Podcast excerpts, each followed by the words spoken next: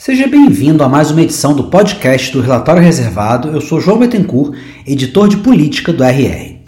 O podcast de hoje vai discutir o fim de ano do governo federal e o que podemos esperar como presente e como problemas para Fernando Haddad agora e no início de 2024.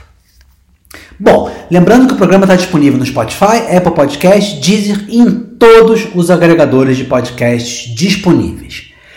O final de ano se aproxima com ótimas notícias para o Ministério da Fazenda, à beira de um 2024 que será muito desafiador. Vamos elencar aqui alguns dados importantes na economia e na política. Bom, a posição dovish, como se diz do Fed, que já teve muito espaço ontem, indicando o fim do ciclo de alta dos juros nos Estados Unidos, pode abrir espaço para que o Banco Central acelere a queda da Selic em 2024, dado que a percepção geral é que a inflação está sob controle. Segundo o último Focus, que é o relatório que traz a mediana das previsões do mercado no Brasil, o IPCA projetado para 2023 caiu de 4,54% para 4,51%, abaixo do teto da meta, que é 4,75%. Para 2024, a previsão subiu ligeiramente, mas ainda assim é de 3,93%, e para 2025 e 2026 de 3,5%. O Haddad, em mais um forte trabalho de negociação, parece, tudo indica que fechou um acordo para aprovar o pacotão econômico de final de ano, que inclui a aprovação da MP das subvenções e a taxação das apostas esportivas, além da finalização da reforma tributária. Vamos falar um pouquinho mais disso ali na frente. Arthur Lira, o Arthur Lira ficou maluco. Liquidação de Natal. Falta o Senado, no entanto, mas o Senado acabou de entregar o, o Dino no STF dentro da margem esperada para um nome que era vendido como Nêmesis da oposição e também está dando indicações muito positivas sobre a MP das subvenções. Eu estou falando muito nisso, mas é fundamental entender o que está em jogo com essa MP. É a medida mais importante para a Fazenda, não só agora, como possivelmente dentro da agenda do Haddad em todo o ano. Claro que a reforma tributária tem um sentido muito mais amplo e estrutural, mas no imediato, essa MP tem um significado enorme. A gente está falando de um aumento de arrecadação na casa dos 30 bilhões mais em 2024, que vai se manter ou aumentar nos anos seguintes. Ela basicamente põe em pé todo o plano fiscal do Haddad e evita que a meta de déficit zero em 2024 perca a credibilidade. É, veja bem, tanto na economia quanto na política, não se trata aqui, já passou basicamente essa fase, de atingir a meta, mas de mantê-la como uma sinalização e de conseguir passar perto, tangenciá-la. Tanto pelo recado que isso manda aos agentes econômicos, quanto pela força que dá ao Haddad junto a Lula e dentro do governo. Se esse número ficasse muito distante ou parecesse inatingível, a mensagem seria que o Haddad errou ao fixar a meta de déficit zero e pode acabar obrigando o governo a fazer malabarismos para evitar um pesado contingenciamento. Levando-se em conta que o ministro sofre com o fogo amigo do PT, que recentemente aprovou uma resolução criticando o Banco Central e o austericídio fiscal, e sendo que o Haddad vem de vários embates vencidos com Rui Costa, o ministro da Casa Civil, que é forte, trata-se de uma conquista enorme, tanto no plano econômico quanto político. O Haddad se impõe assim sobre a Casa Civil do Rui Costa e sobre o presidente do PT, Gleisi Hoffmann, e mostra que consegue entregar, mais uma vez, se confirmado. É como se ele tivesse a chave das negociações com Arthur Lira como mais ninguém tem no governo. E o Arthur Lira, na economia, entrega como nunca. Nem um presidente da Câmara do PT faria mais. Para os planos do Lula, isso vale qualquer fatura. Ainda mais a que será paga, que ao que parece, é o tratamento especial para as chamadas emendas das comissões, as comissões parlamentares. Pelo que vale hoje, essas emendas poderiam ser contingenciadas sem limite se o governo precisasse conter gastos. Pelo acordo de agora, esse contingenciamento vai ser limitado de acordo com quanto o governo tiver segurando, quanto o governo tiver contingenciando. Quer dizer, se o governo tiver que cortar 5% de gastos, o máximo que ele vai poder cortar das emendas vai ser também 5% e não mais, quanto era anteriormente. O resultado, claro, mais força para o Lira e para as lideranças da Câmara que controlam as comissões. Dito isso, há problemas à vista, de novo, tanto na economia quanto na política? Sim mas esses problemas são matizados.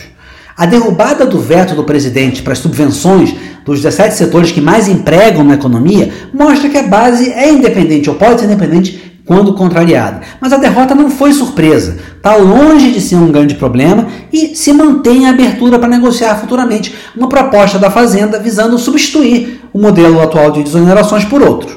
Claramente, essa não foi uma prioridade do Haddad. A maior questão aqui é que, enquanto na Câmara a medida foi tomada de uma maneira fria, como favas contadas, no Senado houve certa virulência, crítica ao governo, mobilização mais negativa.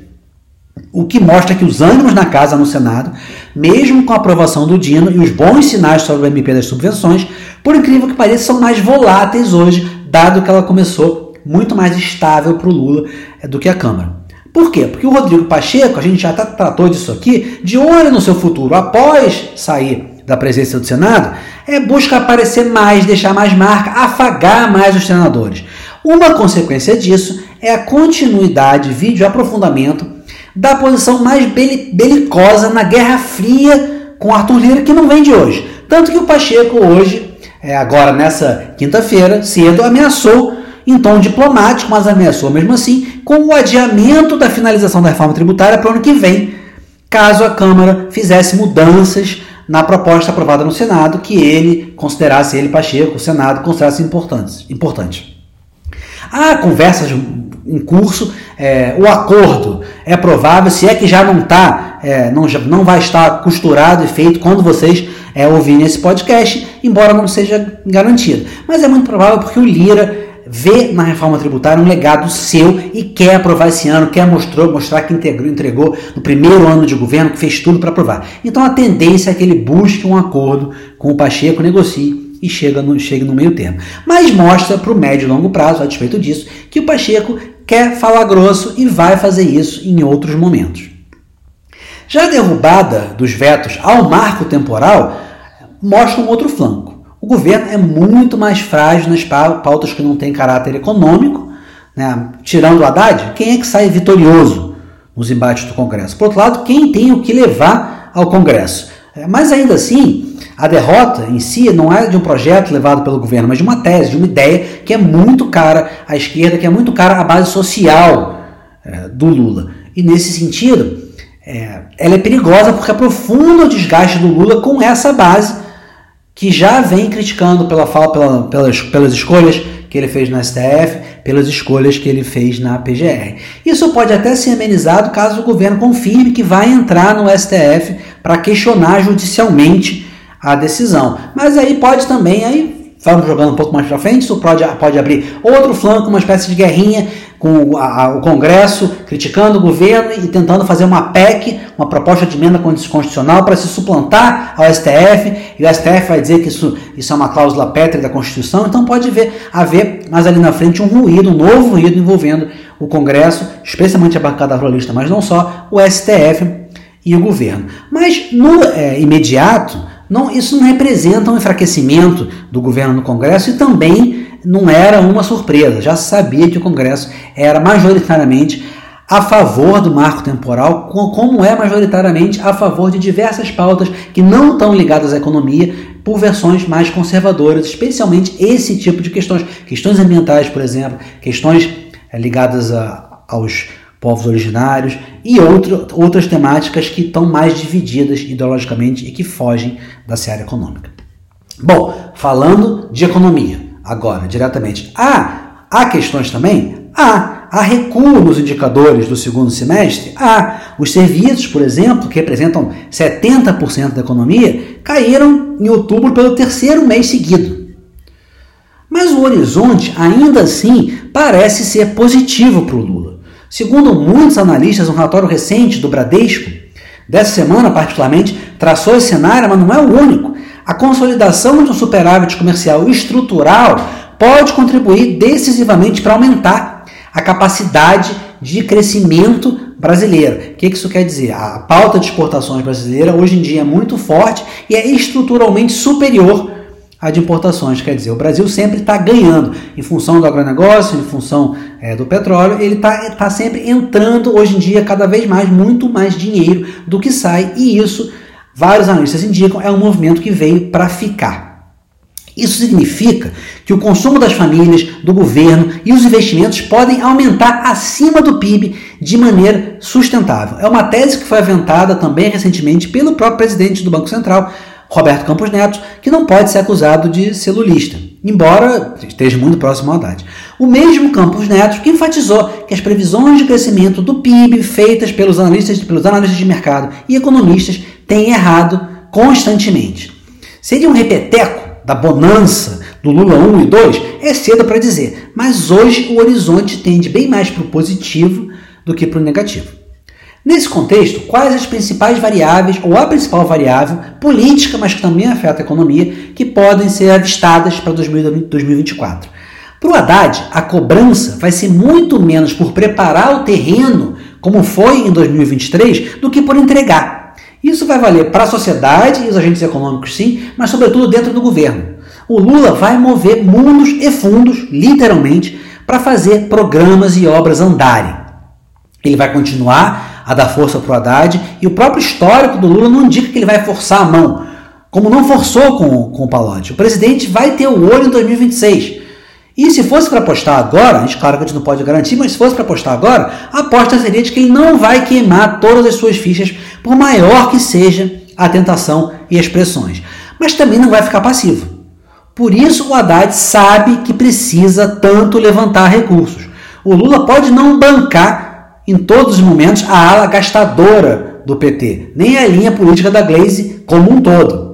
Mas ele vai também pressionar em vários momentos. Ele quer dinheiro para o PAC, ele quer dinheiro para Minha Casa Minha Vida, ele quer dinheiro para as obras, ele quer dinheiro para avançar marcas nas políticas de educação e saúde. Nesse sentido, o ano 2 do Lula promete ser muito menos de congresso, menos de arrumar a casa e mais de pôr na rua. O Lula quer protagonismo internacional, é parte central da agenda da visão de governo dele, mas ele também quer agendas pelo país, como também foi parte central da, da visão e da ação de governo dele nos outros mandatos, obras, lançamentos, tudo o que for possível. E se tudo isso já ia ser parte do seu planejamento, do seu cronograma, vamos dizer assim, normalmente vai ser muito mais, porque 2022 é ano de eleições municipais e não só é ano de eleições municipais. São eleições que, para ele e para os seus aliados, ainda mais para um PT que busca continuar numa curva ascendente, depois de ter eleito o Lula e ter crescido a sua bancada e se fortalecer, em seguida tentando se recuperar de todos os baques que veio sofrendo seguidamente em termos de imagem e em termos eleitorais, da Dilma até a reeleição do Lula. Para isso é essencial competir em todos os lugares, com ou sem alianças, provavelmente muito mais com alianças. Sabe quem também vai buscar espaços eleitorais, com ou sem o PT, contra, a favor, junto, separado? O Centrão, que está dentro do governo. Inclusive está dentro do governo negociando, como eu falei acima, mais emendas mais gordas e sem restrições para 2024. Ou seja, o ano que vem vai ser mais rua e menos Brasília. O Haddad sabe, mas ele vai precisar agir no mínimo com a mesma habilidade, com a mesma atividade política desse ano, mas adaptada não somente para as demandas da Câmara e do Senado, como para as bases. As bases dele, as bases do PT e as próprias bases dos senadores e deputados que vão lá bater na porta. Isso inclui também os prefeitos e os governadores que vão irrigar essas disputas locais, embora não estejam concorrendo, porque as eleições são municipais. Vai ser, esse é o ponto central, um novo cenário e um novo desafio.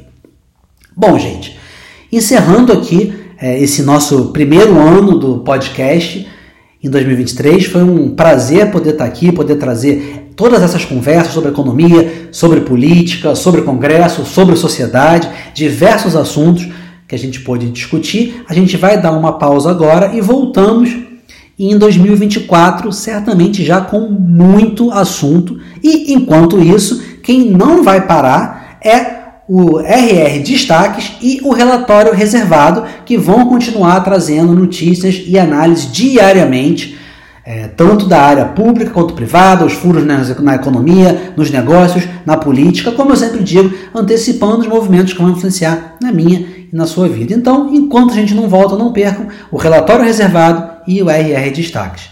Um grande abraço, Feliz Natal, Feliz Ano Novo e até 2024.